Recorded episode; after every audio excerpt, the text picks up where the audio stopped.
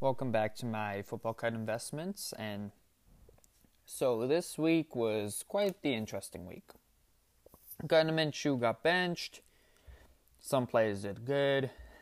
Some investments I'm sort of looking happy about. And yeah, we'll get right, right into it. And I'll also be at the end talking about a new strategy I'm doing to get some cards for cheaper. So buckle up and let's get into it. First of all, what I want to talk about is Hunter Renfrow. So, yes, he may not be the big guy in Las Vegas right now with Josh Jacobs absolutely tearing it up, but he's been pretty good. He got 60 yards from two catches, being the lead receiver in that game for the Raiders, while they are 5 and 3 and looking like they are most likely going to make the playoffs. I just bought two more cards from him and probably going to buy more one base optic for like three bucks, free shipping. I think three sixty five plus free shipping, and one bronze parallel optic for like two bucks off a bid at like two a.m.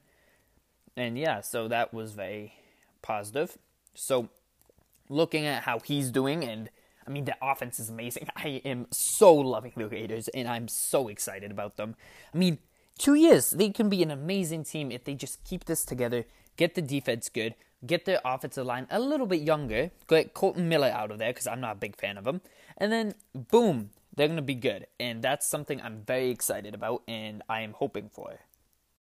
So, on uh, some lower news, Gardner Minshew. He got benched. Jake Luton looked pretty good. Um, Jags are still bad. They're probably going to draft a QB. I don't know if it's going to be Justin Fields or Trey Lance. Um, who knows?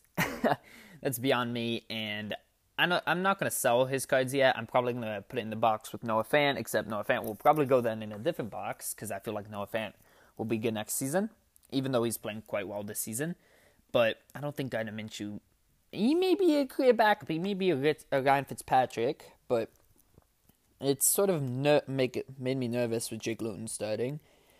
Um, yeah, Jake Luton wasn't that bad. He did make some mistakes, but that, I mean, one thing I gotta say is DJ Chark is on my fantasy team, and he did help me a lot with that. But uh, his second throw ever, becoming going to uh, DJ Chark for a seventy-something yard touchdown. So that pretty much helped helped me to win, and yeah, so that's good. One thing I've noticed in Jacksonville though is that Laviska Shenault Jr. has been doing well, but I don't see him possibly like either that they're gonna try to keep him around and maybe trade away one of their other weapons, or he's not gonna have as much time there because they have Keelan Cole, DJ Chark, and another guy I forget who. I totally forget the guy, but Laviska may be uh, acting like a fourth receiver, even though he could be easily a good second option. I feel like he would be a really good second receiver, complementary receiver. And yeah, I mean, it would be amazing if he got traded to the um, Raiders, even though he shouldn't be because Nelson Agholor and Hunter and and have been amazing there. So yeah. So more to talk about Laviska. Um, Laviska. So before this game, he was getting like 20, 30, 40, 50, maybe even close to 100 yards per game, and he was doing well. He was, I think, the per PFF, the third best receiver out of the draft class so far. This game, one catch for negative one yards. Horrible game.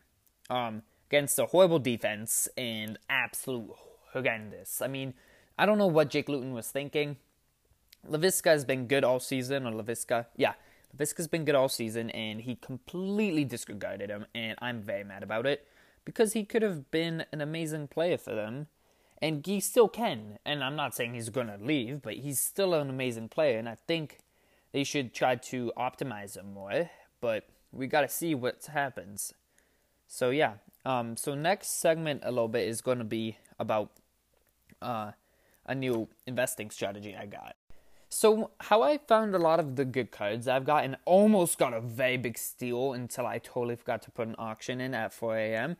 is that I stay up very late looking for cards, which nobody really does, and I feel like giving it away to like six or seven people won't do that big of harm, but that's what I'm st- started to do, and it's been paying off. I got two cheap cards and got like 40 bucks left to spend on cards.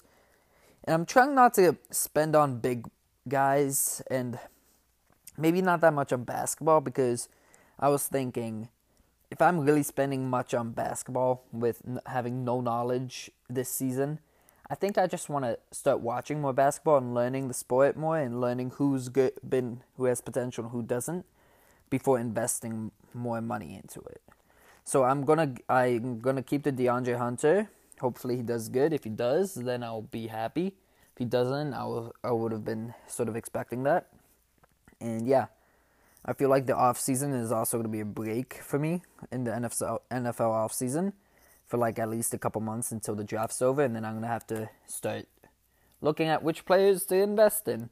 So yeah, that's the whole plan. Um, I may make an episode. Don't um bet put money on it, but I may put make an episode about uh what I'm to be looking for and if I'm selling players or not because I may be selling my Laviska. I may, may, may, may, may, may sell my Gardner.